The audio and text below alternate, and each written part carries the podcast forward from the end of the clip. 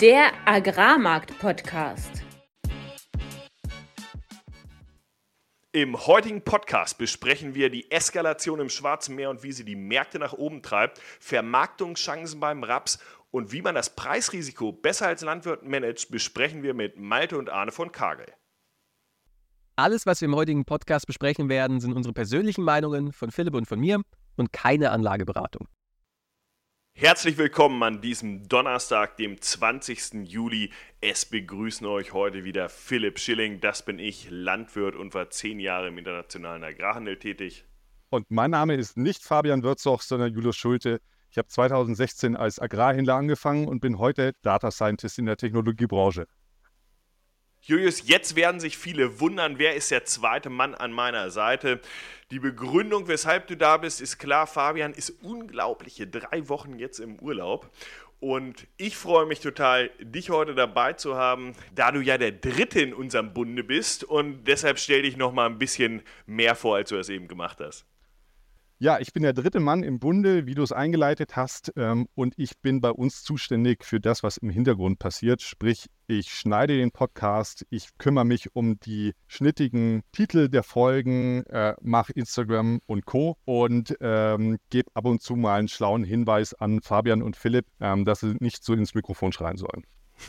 Und ich kann nur bestätigen, ohne Julius wäre dieser gesamte Podcast äh, wenn überhaupt nur halb so gut. Und äh, deshalb umso schöner, dass du heute auch mal live am Mikrofon bist. Wir haben außerdem heute im Deep Dive zwei interessante Gäste, nämlich Malte Schröder, Tränkmann und Arne Stövenau von Kagel aus dem Landea-Team. Absolute Vermarktungsexperten, die uns ihren Einblick auf die äh, Vermarktungsmöglichkeiten und Risikomanagement geben werden, was in den aktuellen Märkten absolut notwendig ist.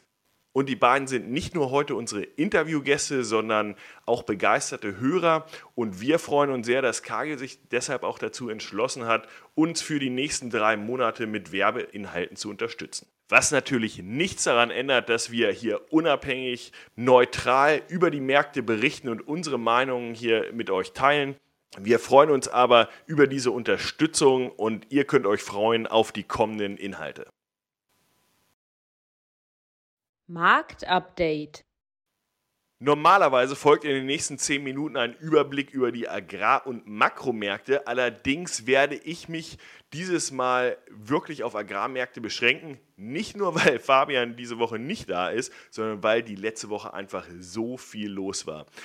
Im letzten Podcast hatten wir damit geändert, dass wir bei, beim Getreide den Boden aus unserer Sicht gesehen haben und beim Raps wir die nächsten ein, zwei Wochen für eventuelle Verkäufe im Auge behalten sollten. Die Märkte bewegen sich immer dann stark, wenn etwas Unvorhergesehenes passiert oder Dinge, die aus Marktsicht zumindest geringe Wahrscheinlichkeiten haben, sich ereignen.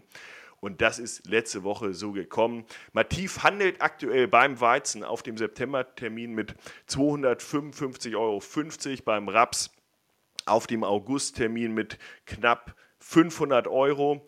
Ähm, ganz andere Zahlen, also als wir sie letzte Woche gesehen haben. Die die Ukraine und der ukrainische Getreidekorridor lief aus und alles wirkte so, als würde das mit Hilfe der Türkei sich dann irgendwie durchwursteln und weitergehen können, obwohl es ja praktisch, wie wir immer berichtet haben, eh schon stark auf der Bremse stand bzw. am Auslaufen war.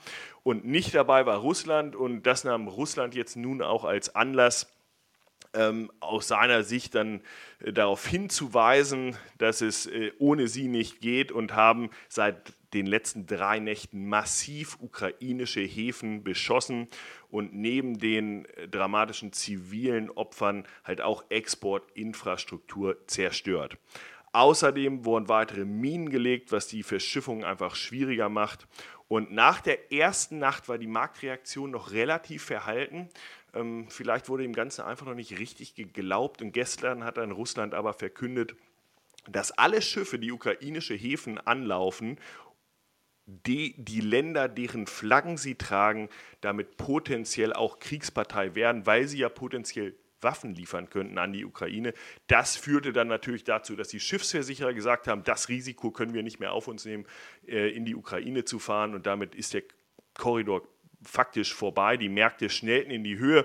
Heute ging es dann nochmal kurz weiter, um dann stark abverkauft zu werden und dann wieder aber äh, Richtung Ende des Tages angehoben zu werden. Warum? Die Ukraine hat dann ihrerseits wieder verkündet, dass äh, sie jetzt auch davon ausgehen müssen, dass alle Schiffe, die russische Häfen befahren, entsprechend auch Waffenlieferungen an Russland sein könnten, mit den potenziellen Risiken, die das dann wiederum äh, für sie bedeutet. Und damit ist hier sehr viel Druck auf dem Kessel und wir haben immer darüber berichtet, dass äh, die Funds in den USA, aber auch was die europäischen Agrarmärkte, vor allem Weizen und Raps angeht, sehr, sehr short waren. Und das wurde halt zurückgekauft. Weizen ging am stärksten hoch. Und äh, wir haben halt extrem politische Märkte. Normalerweise sagen wir, politische Märkte haben kurze Beine.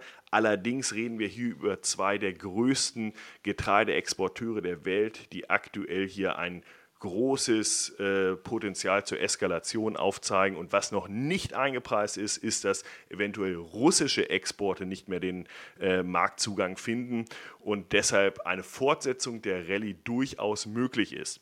Zeitgleich äußerten sich mal wieder diverse osteuropäische Politiker darüber, dass äh, dieses Import, dieser Importstopp ukrainischen Getreides bzw. die Limitierung auf Transit der Nachbarländer weiter aufrechterhalten werden soll bis Ende des Jahres.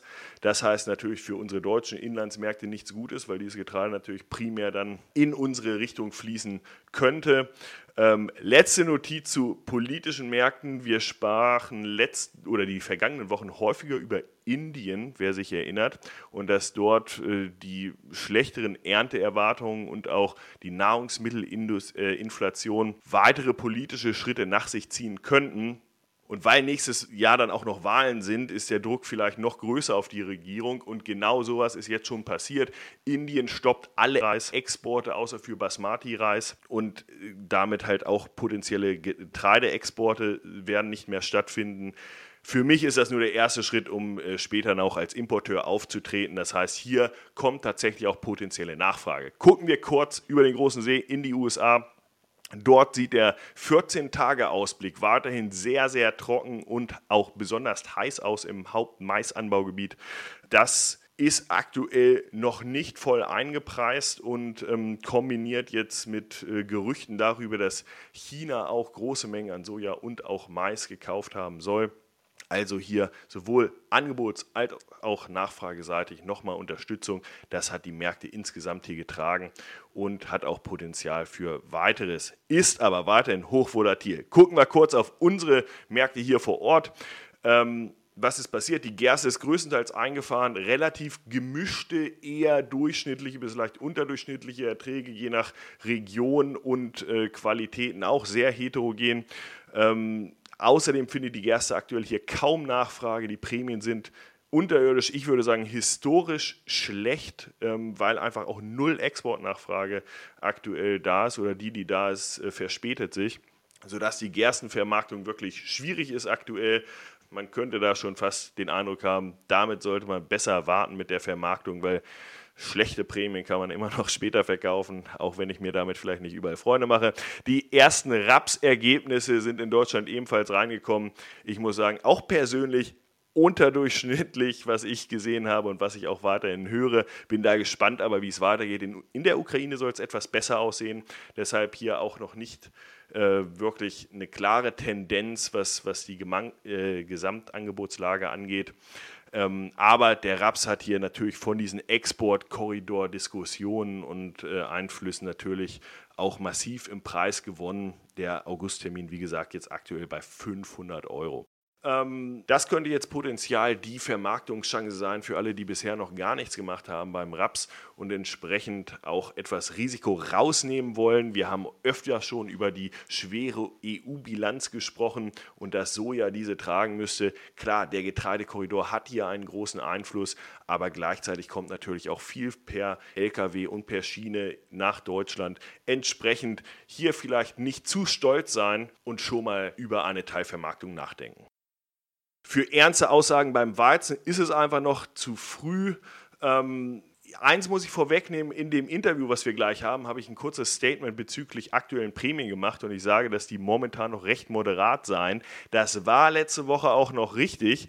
Allerdings nach diesem extremen Preisanstieg äh, muss man sagen, dass äh, diese Situation, Druck aus Osteuropa und aus der Ukraine, jetzt quasi schon komplett eingepreist ist, prämienseitig, also sehr, sehr schwache Prämien aktuell nur noch in den Märkten gezahlt werden. Das kann natürlich übermorgen auch wieder anders aussehen, aber nur als kleiner Hinweis, das muss dann in Anbetracht der Ereignisse der letzten drei Tage etwas neu eingeordnet werden.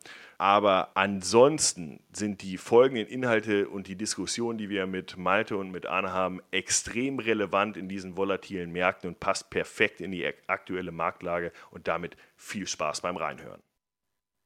Nachgefragt. Wir freuen uns heute sehr, unsere heutigen Gäste Malte Schröder-Trenkmann und Arne Stövenau begrüßen zu dürfen. Malte und Arne arbeiten beide schon seit vielen Jahren bei Kagel und waren dadurch lange Zeit auch meine bzw. unsere Kollegen, auch wenn wir in unterschiedlichen Bereichen gearbeitet haben. Kagel dürfte den meisten von unseren Hörern bekannt sein als größter internationaler Agrarhändler, kommend aus den USA und auch in Deutschland ein großer Raps- und Weizenverarbeiter. Im Zweifel hört doch gern noch mal rein. In Folge 39 berichten wir und diskutieren wir die Geheimgiganten des Agrarhandels. Da kann man also noch mal reinhören, wenn man mehr über Kagel erfahren möchte.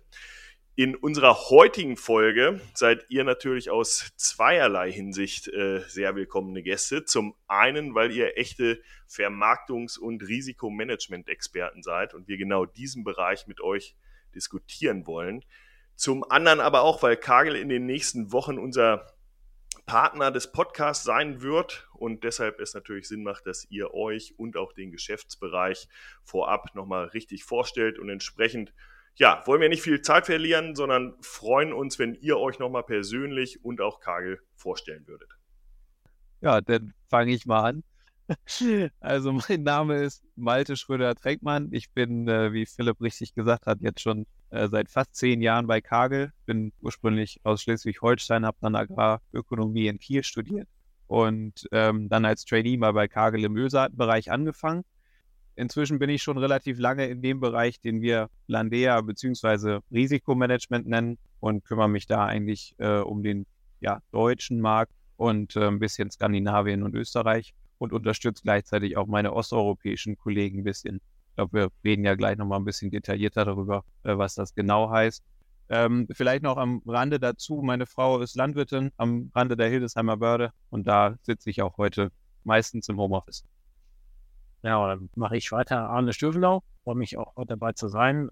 Ich bin in Goslar beim Harz äh, am Harz aufgewachsen, äh, auf einem landwirtschaftlichen Betrieb, habe dann auch in Kiel, ähnlich wie Malte, Agrar studiert und habe dann nach dem Studium 2016 auch bei Kagel angefangen, direkt in dem Landea-Team, Risikomanagement-Team, wie wir sagen. Ja, bin seitdem dabei, das spannende Thema äh, Vermarktung mit zu begleiten.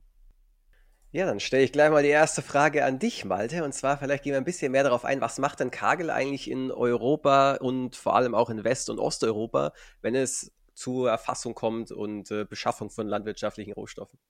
Ja, danke für die Frage, Fabian. Kagel an sich, äh, ja, ist vielleicht dem einen oder anderen der Begriff, hat Philipp ja auch schon kurz eingeleitet, als sehr großes Unternehmen, hat unglaublich viele Facetten. Wenn wir uns heute ein bisschen auf den Agrar- oder die Agrarwertschöpfungskette konzentrieren, dann ist es so, dass wir in Osteuropa, insbesondere in Polen, Rumänien, Ungarn und auch Bulgarien, eine eigene Erfassung haben. Das heißt, da haben wir ein klassisches Landhandelsgeschäft, das wir direkt von Landwirten kaufen und dass äh, die Waren dann ja, in den Export geben oder äh, dorthin transportieren, bewegen, wo sie gebraucht werden. In Westeuropa ist es so, primär in, in Deutschland und Frankreich, dass wir nicht direkt mit Landwirten Geschäft machen, aber in den Ländern starke Verarbeiter sind. Wir haben zum Beispiel in Deutschland mehrere Stärkeanlagen, wo wir Weizen verarbeiten oder auch Ölmühlen, wo wir Raps äh, zu Rapsöl und Rapsschrot verarbeiten. Und ähm, das ist ja zum einen dann als Verarbeiter auftreten so, dass man äh, viel Ware benötigt in Westeuropa. Ich meine, ich selbst habe da ja auch in dem Bereich lange gearbeitet. Ist ja Kagel zu einem Zeitpunkt reingekommen, wo es hier schon etablierten Landhandel gab, deshalb da auch nicht äh, eingetreten ist. In Osteuropa war das ja anders nach, äh, nach dem Fall der Mauer und, äh, sag mal, den Möglichkeiten, die sich dort boten. Ähm, wie spielt aber dieser Bereich Preis-Risikomanagement da rein? Also ich meine, in Osteuropa klassisch, ich meine, kann man ja auch mit Flatpreisen vorgehen. Warum beschäftigt sich Kagel eigentlich mit dem Preis-Risikomanagement?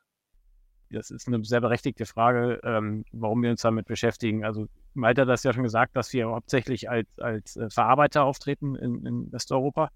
Wie du gesagt hast, Philipp, ähm, äh, in einem sehr gesättigten Markt in der Hinsicht, wenn man die, die Erfassung äh, betrachtet, da ist auch nur ein geringes Interesse oder kein Interesse eigentlich, in den Wettbewerb einzusteigen, da wir da eigentlich auch nicht die Stärke zurzeit sehen von Kabel, sondern ähm, eben wir sehr abhängig sind, dass, dass die, die Werke zuverlässig beliefert werden. Und wir haben ja in den letzten Jahrzehnten immer mal wieder Phasen von sehr hoher Volatilität, ähm, hohen Preisschwankungen gesehen. Und da sind wir damals rangegangen und haben gesagt, okay, wie können wir eigentlich unsere Lieferanten unterstützen? In ihrer Fassung äh, unsere Werke zuverlässig ähm, äh, beliefern zu können. Und da gerade in den USA eine lange Historie eigentlich hat, ähm, äh, diese Preismechanismen, wie wir sagen, das Risikomanagement äh, in der eigenen Fassung der Landwirtschaft anzubieten, äh, wurde da natürlich das Know-how genommen quasi für den äh, europäischen Markt dupliziert, sodass wir heute ähm, mit verschiedenen Erfassern in, in, Deutschland und auch Frankreich zusammenarbeiten, die unsere Werke beliefern und wo wir halt auch eben die, diese Werkzeuge mit an Hand geben und, und deren Erfassung unterstützen. Könnt ihr noch mal kurz darstellen, weil, weil es ja doch sonst vielleicht noch so ein bisschen abstrakt ist, was bedeutet das? Was für Produkte bietet ihr da an und auf welcher Basis läuft das, Malte? Also das ein klassisches äh, Preismodell oder ein klassischer Preismechanismus, der vielleicht am bekanntesten ist im deutschen Markt, ist sicherlich ein Mindestpreismodell, ähm, den unterschiedliche Erfasser anbieten. Sprich, ein Landwirt, wenn wir uns jetzt vorstellen, in der Ernte ähm, überlegt er sich, was er mit seinem Weizen macht, äh, ob er den in die Einlagerung gibt oder ihn verkauft. Und gleichzeitig gefällt ihm das aktuelle Preisniveau nicht. Dann hat er über ein Mindestpreismodell die Möglichkeit, noch ein paar Monate weiter an Preissteigerungen teilzuhaben, sichert sich aber, wie der Name schon sagt, einen Mindestpreis und ist nach unten hin abgesichert. Das heißt, er löst eigentlich unterschiedliche Probleme, wenn wir jetzt ganz konkret auf die Erntephase uns das überlegen, ähm, er kriegt Liquidität, die Ware fließt und gleichzeitig hat er nicht die Extrementscheidung zwischen, ich fixiere den Preis komplett, gebe jegliche Preissteigerungsmöglichkeit ab oder ich mache gar keine Entscheidung und bleibe weiterhin voll im Risiko, was die Preisveränderung angeht. Jetzt gibt es ja die Differenz zwischen Kassamarkt und Future-Markt und für den Landwirt würde das den Preis, den er am Hof bekommt und den Preis, den er auf seinem Bildschirm sieht am, am Börsenmarkt.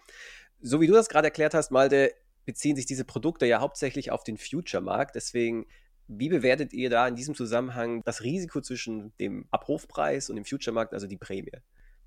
Das ist eine, eine äh, gute Frage, wenngleich auch die natürlich schon ganz schön viele Facetten enthält, Fabian. Also in erster Linie ist es so völlig richtig, alle Preismechanismen, die wir heute anbieten äh, oder die auch die Erfasser dann mit den Landwirten besprechen können, basieren auf der Mativ. Das heißt, die sind Börsen abgeleitet äh, und jegliche Preissteigerung ist in der Regel komplett begrenzt auf Mativpreisveränderung. Das heißt, für seinen physischen Warenvertrag oder Liefervertrag, den er macht, fixiert er äh, dadurch vorne die Prämie. Und wenn ich jetzt sage, okay, was heißt das eigentlich, wie bewerte ich das Risiko? Äh, ich stelle immer wieder fest, dass im deutschen Markt fast nur über Fixpreise geredet wird und noch sehr, sehr wenig über die Prämie als solches mit Landwirten und auch das Gefühl und die Wahrnehmung noch sehr gering ist. Jetzt haben wir natürlich insbesondere im letzten Jahr alle ein sehr extremes Jahr gesehen, auch auf den Prämien, ähm, wo sich viele aus meiner Sicht gedanklich noch am Kopf kratzen, was heißt das eigentlich fürs nächste Jahr? Und ich glaube, dass die Neugier sowohl auf Landwirtsebene, aber auch vielleicht die Notwendigkeit auf Verfasserebene wird größer, sich mit dem Thema Prämie zu beschäftigen, weil die Schwankungen auf der Prämie auch größer geworden sind. So, deswegen keine, keine einfache Antwort äh, aus Landwirtssicht. Äh, ich glaube, der erste Schritt ist, sich erstmal wieder mehr, oder nicht wieder, sich überhaupt erstmal mehr mit der Prämie zu beschäftigen. Und bedeutet ja auch, dass es da im Vorfeld dann ja auch immer Diskussionen geben muss zwischen Landwirt und Erfasser. Was ist denn eigentlich die richtige, die faire Prämie wahrscheinlich? Äh, und dann müsstet ihr, da ihr ja erst mit der Future-Komponente quasi kommt, äh, ja diese Diskussion vorab schon laufen und äh, sich beide Seiten dessen auch bewusst sein. Ähm, jetzt nochmal in die Tiefe gefragt, was bietet da Kagel genau, was dann vielleicht der örtliche Erfassungshandel ansonsten auch nicht bietet? Da würde ich gerne einhaken. Also im Grunde ist es äh, ein breiter Werkzeugkasten. Genau wie Malte schon gesagt hat, diese Entscheidung zwischen ich verkaufe oder ich verkaufe nicht, im Grunde ein bisschen aufzuweiten. Also ähm, wir sagen mal Werkzeugkasten, weil wir können zum Beispiel diesen Mindestpreis, den Malte schon erwähnt hat, ähm, anbieten, aber eben halt auch vieles mehr. Also über den Durchschnittspreisung zum Beispiel, dass ich über eine gewisse Periode ähm, ja, den Durchschnitt quasi abbilden lasse, da vielleicht noch eine Mindestpreiskomponente rein und so weiter und so fort. Es kommt letztendlich immer sehr individuell auf, auf die Vermarktungsentscheidung ähm, und Situation des Landwirts an. Was sind seine Bedürfnisse? Und letztendlich, vielleicht, wenn wir uns das Gespräch des, des Außendienstlers ähm, oder des, des Landhändlers mit dem Landwirt angucken, immer die Situation, der Landwirt möchte heute nicht verkaufen. Warum möchte er nicht verkaufen? Was, was sind die, die, die, die Herausforderungen in der Situation und Bedürfnisse letztendlich, äh, um vielleicht eine Verkaufsentscheidung noch herbeizuführen, äh, die, die das alles berücksichtigt? Das hört sich jetzt im ersten Moment vielleicht so ein bisschen danach an, man will den Landwirt dazu äh, irgendwie drängen zu verkaufen, aber ich verstehe es jetzt eher so, dass man sich strategisch überlegt quasi, was, was macht Sinn in meiner Vermarktung, ne? dass man überhaupt erstmal eine Entscheidung für eine Vermarktungsrichtung äh, trifft. Genau, also es ist eine Vermarktungsplanung und, und vielleicht ein ganz konkretes äh, Beispiel aus diesem äh, äh Frühjahr. Ich denke, viele haben auch in eurem Podcast wahrgenommen, dass das sehr viel unverkaufte Ware bei den Landwirten äh, liegt und spät im Jahr alterntig. Ne? Und äh, dann muss man sich ja die Frage stellen, warum ist das so? Weil natürlich viele Landwirte auf, auf steigende Preise noch hoffen, sonst, sonst hätten sie ja verkauft. Und äh, dass, wie ihr das auch, auch, ja auch diskutiert habt, wirkt natürlich logistische Schwierigkeiten jetzt. Also man kann ja nicht am letzten Tag die ganze Ware ähm, die dann noch auf dem Hof im Verbleib fahren. Heißt also, wir haben ein Interesse der, der Erfasser, die, die Ware zu bewegen und ein Interesse der, der Landwirte trotzdem im Markt zu bleiben. Und wir haben letztendlich äh, über eines dieser Werkzeuge die Möglichkeit, äh, beides zu erschlagen. Letztendlich, dass der Landwirt mit dem Erfasser das physische Geschäft eingeht, also dass der Erfasser Zugriff auf die Ware bekommt, aber über eins unserer Werkzeuge der Landwirt halt weiter im Markt bleiben kann und an Preisentwicklungen weiter teilnehmen kann. Und wenn ich da an der Stelle noch einmal einhake ähm, oder aus meiner Sicht hinzufüge, und es ist für mich ist, ist Landea an sich eine Entscheidungshilfe in vielen Situationen, insbesondere dessen, wenn ich sage, ich habe vielleicht heute klassisch erstmal zwei Möglichkeiten. Ich verkaufe mit einem Fixpreis und zore alles fest oder ich verkaufe gar nicht. Und das Ziel ist, eine Lösung oder Alternativen zu bieten, die dazwischen liegen. Und die dazwischen liegen, die sagen, ich gebe dem Landwirt eine Teilhabe für äh, eine begrenzte Preisentwicklung, weitere mögliche Preissteigerung. Aber gleichzeitig ziehe ich ihm schon mal eine gewisse Sicherheit ein. Und da spielen dann unterschiedliche Werkzeuge eine unterschiedliche Rolle. Wie Arne schon gesagt hat, sehr individuell auch auf den Landwirt äh, bezogen.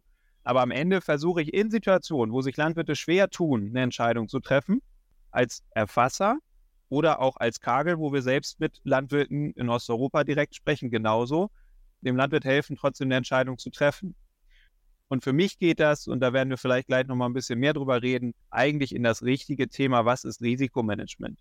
Für den Landwirt, aber auch für einen Erfasser. Ja, vielleicht kratzen wir das erst, weil ich wollte gleich nochmal konkret werden, dass wir nochmal über ein, zwei Produkte sprechen, die vielleicht gerade für diese Landwirte, die jetzt auf der Ware sitzen, dann auch Sinn machen können.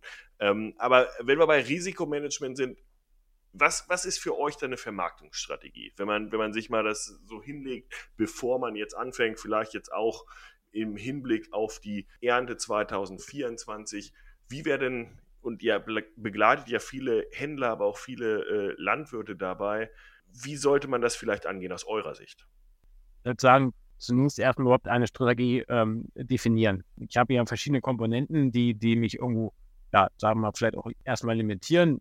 Ganz einfach vielleicht Lagerraum. Kann ich überhaupt lagern? Wann brauche ich Liquidität? Achten im September vielleicht, die ich zahlen muss. Wann, wann muss ich was verkaufen?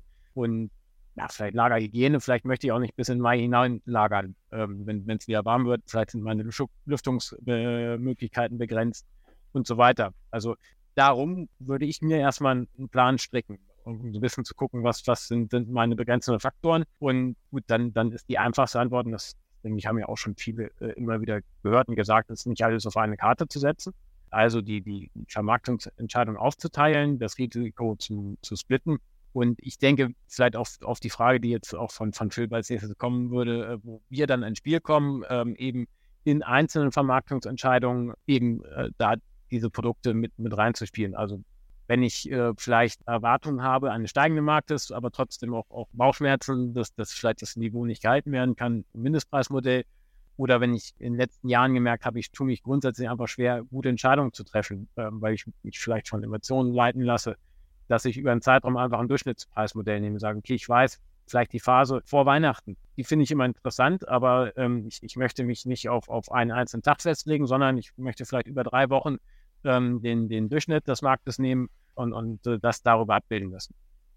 Und was macht ihr da vielleicht anders als das, was ein Erfasser vor Ort vielleicht auch abbilden könnte über sein Future-Konto?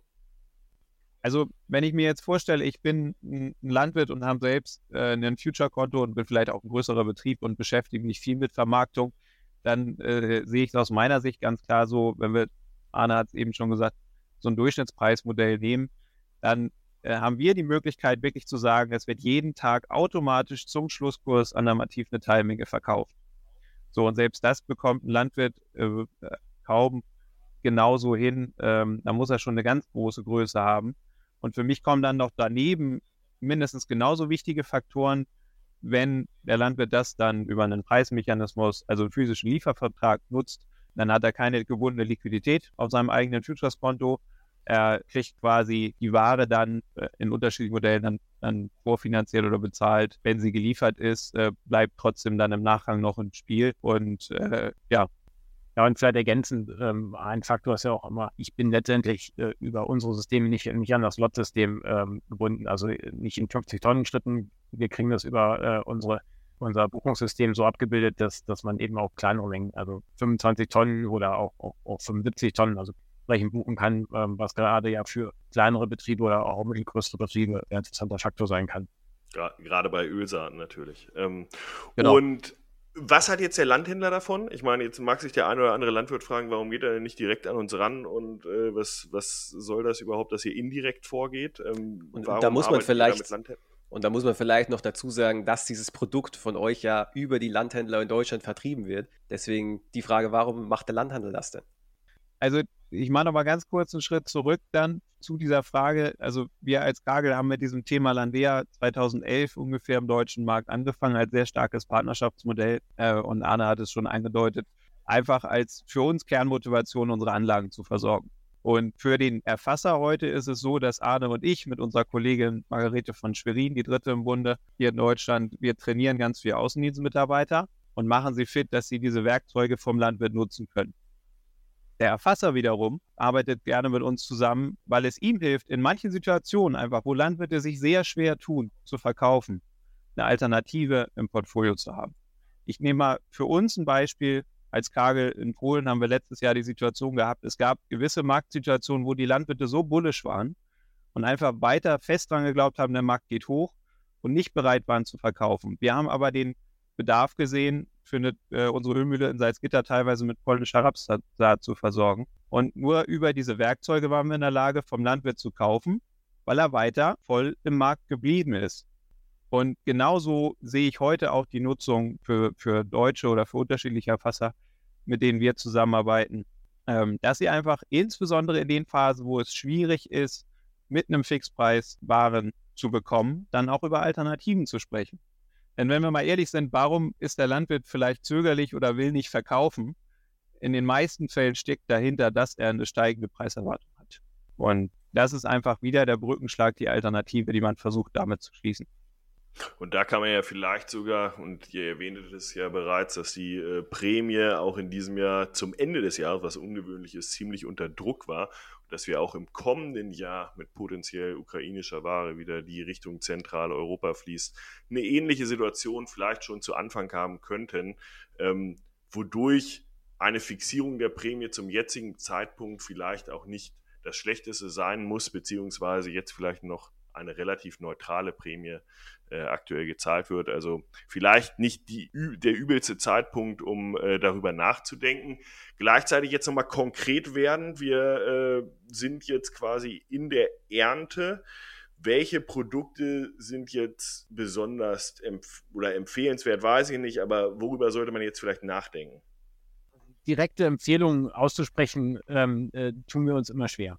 Muss man erstmal so pauschal sagen, ähm, weil es unserer Ansicht nach immer sehr, sehr stark auf die individuelle Situation ankommt. Sagen wir, es gibt einige Berufskollegen, die die Ware aus dem letzten Jahr nochmal drüber äh, äh, nehmen und andere, die, die vielleicht schon eine sehr hohe Vorma äh, Vorvermarktungsquote haben. Die soll es geben, die, die zu, zu sehr attraktiven Preisen gut, gut das verkaufen. Also es ist jetzt schwer, alle über einen Kamm zu scheren. Vielleicht muss man mal ein Beispiel skizzieren. Ähm, ich habe, bin vielleicht Landwirt, habe es geschafft, die letzte Ernte zu verkaufen, ähm, habe mich aber noch nicht wirklich dazu durchringen können, überhaupt was ähm, äh, auf die neue Ernte zu verkaufen. Weder im Raps noch im Weizen. Dann würde ich sagen, ist definitiv die, die Frage äh, notwendig, warum das noch nicht so ist. Vielleicht gibt es konkrete Gründe dafür. Und was hindert mich als Landwirt eigentlich äh, an der Entscheidung zu sagen, Mensch, ich verkaufe einfach mit 20 Prozent von, vom, ja, also ich habe ja noch nicht gar nichts in Investition. Dann ganz klar die Marktmeinung. Ne? Also ich, ich sage mal einmal, ähm, will ich vielleicht die Prämie fixieren, nur das als Beispiel, weil ähm, ich, wie Philipp sagt, das ein solides Niveau ist und, und, und da aber ein begründetes Risiko ist, dass das äh, sich verschlechtern kann. Oder glaube ich sogar daran, da noch, noch viel Risiko ist, dass auch die, die Preise weiter fallen können und haben vielleicht ein Interesse an dem Mindestpreis, weil ich trotzdem meiner äh, bearischen Meinung auch noch einen Bullen in mir habe und, und die Hoffnung stirbt zuletzt, äh, echt noch ein bisschen dabei bleiben möchte. Also es ist schwierig, sehr konkret dann äh, ähm, einen Rat zu geben. Das, Malte und ich machen ja auch viel, viel Trainings von Außendienstlern. Das ist uns immer wichtig, dass wir ja nicht, nicht eine Kuh durchs äh, Dorf immer treiben, eine Sau, ähm, sondern individuell letztendlich auf die Lanze eingehen, auf die Situation und dann gucken, was passen kann. Und ich würde an dieser Stelle gerne mal einen kleinen Blick zu unseren osteuropäischen Kollegen äh, oder auf die osteuropäischen Kollegen werfen, weil ich, äh, Arne und ich, ich hatte das gesagt, wir betreuen vor allen Dingen auch unsere rumänischen, ungarischen, polnischen Kollegen, äh, die ja die gleichen Herausforderungen haben, dort von Landwirten versuchen, Ware zu kaufen. Es ist total spannend zu sehen, dass wir insbesondere in Rumänien dieses Jahr äh, deutlich mehr Durchschnittspreisprodukte machen. Und auch jetzt, da ist die Ernte ja schon in vollem Gange, ähm, auch sehen, dass wir von letztes Jahr mehr Mindestpreismodelle, äh, dieses Jahr mehr zu Durchschnittspreismodellen gegangen sind, was den Anteil angeht. Und das, was ich höre an Rückmeldung, ist insbesondere, dass da viel Frustration einer verpassten Preisungsentscheidung auch steht. Also äh, so ein bisschen die Entscheidung einfach gar nicht getroffen, äh, wann jetzt auf den Knopf zu drücken und zu verkaufen. Und dass Landwirte für sich festgestellt haben, hey, ich, ich nehme einfach einen Teil in diesen ganz automatisierten Durchschnitt und habe ja immer noch meinen Rest, mit dem ich mich dann selbst voll beschäftigen kann. Und das ist sicherlich eine Sache, äh, wo wir grundsätzlich sagen können, in Phasen höherer Volatilität, und was heißt eigentlich Volatilität? Dass man einfach sagt, die Ausschläge, die größeren, die Tagesschwankungen sind größer, es ist mehr Unsicherheit im Markt, dann nehmen die Preismechanismen tendenziell einfach zu. Und dann bin ich voll bei Arne, wenn ich sage, ich habe heute eine sehr geringe Vorvermarktungsquote dann würde ich mir ganz genau meine Alternativen angucken. Wie viel kann ich lagern? Was sind denn überhaupt die Fremdlagerungskosten?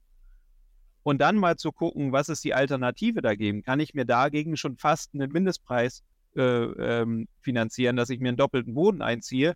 Aber ich bin zum Beispiel noch sechs Monate weiter für die Teilmenge genau im Spiel. Wir hatten das auch mal in einer unserer vergangenen Folgen über Vermarktungsstrategien besprochen, dass das Durchschnittspreis, Philipp hat die gewagte Theorie aufgestellt, dass die meisten Landwirte, denen ihre Kollegen schlagen werden, wenn sie einfach nur zum Durchschnitt vermarkten würden. Deswegen ganz spannend, was du auch gerade erzählt hast, Malte, ähm, aus Osteuropa, dass da jetzt mehr und mehr Landwirte genau auf dieses Modell gehen. Wenn jetzt Landwirte uns zuhören und sich denken, hey, das klingt extrem interessant, Durchschnittspreis oder auch jetzt ein Mindestpreis bei den Niveaus hier, weil vielleicht die eigenen Kosten jetzt gerade so kostendeckend sind, viel tiefer darf es nicht gehen. Wie ist der Prozess, dass man mit euch in Kontakt treten kann oder wo kann man die Produkte erwerben? Wer ist mein Ansprechpartner?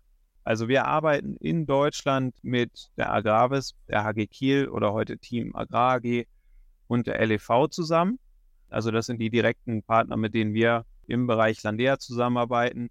Und dann ist es so, dass auf unserer Homepage unter kagel.de-landea auch noch mehr Informationen sind zu den gängigsten Preismechanismen, die es gibt Ähm, die sind da auch nochmal ein bisschen detaillierter beschrieben und da sind auch unsere Kontaktdaten über eine E-Mail-Adresse und eine Telefonnummer. Insbesondere wenn jemand noch mehr wissen will oder wissen will, wer in seiner Region vielleicht aktiv ist, um mehr über das Thema Landea und Risikomanagement zu erfahren. Wir werden das natürlich auch in unseren Show Notes dann verlinken, dass äh, wer da Interesse hat, direkt auch draufgehen kann. Und sagen hier erstmal vielen Dank, Arne, vielen Dank, Malte, für dieses umfassende Bild. Ich glaube, unabhängig jetzt von den konkreten Produkten konnte man hier viel für die eigene Vermarktung auch mitnehmen und was für Alternativen es eigentlich gibt. Wir werden sicherlich in Zukunft auch nochmal weiter darüber sprechen, was es dort gibt und freuen uns erstmal bis hier, dass ihr hier wart und wünschen entsprechend allen eine weiterhin gute Ernte. Wenn euch die heutige Podcast-Folge gefallen hat, dann lasst uns gerne einen Like, einen Kommentar auf Instagram da, teilt die Folge und wenn ihr spannende Interviewgäste habt oder selbst gerne einmal in die Show kommen wollt, dann schreibt uns über Social Media oder an studio.agrarmarktpodcast.de.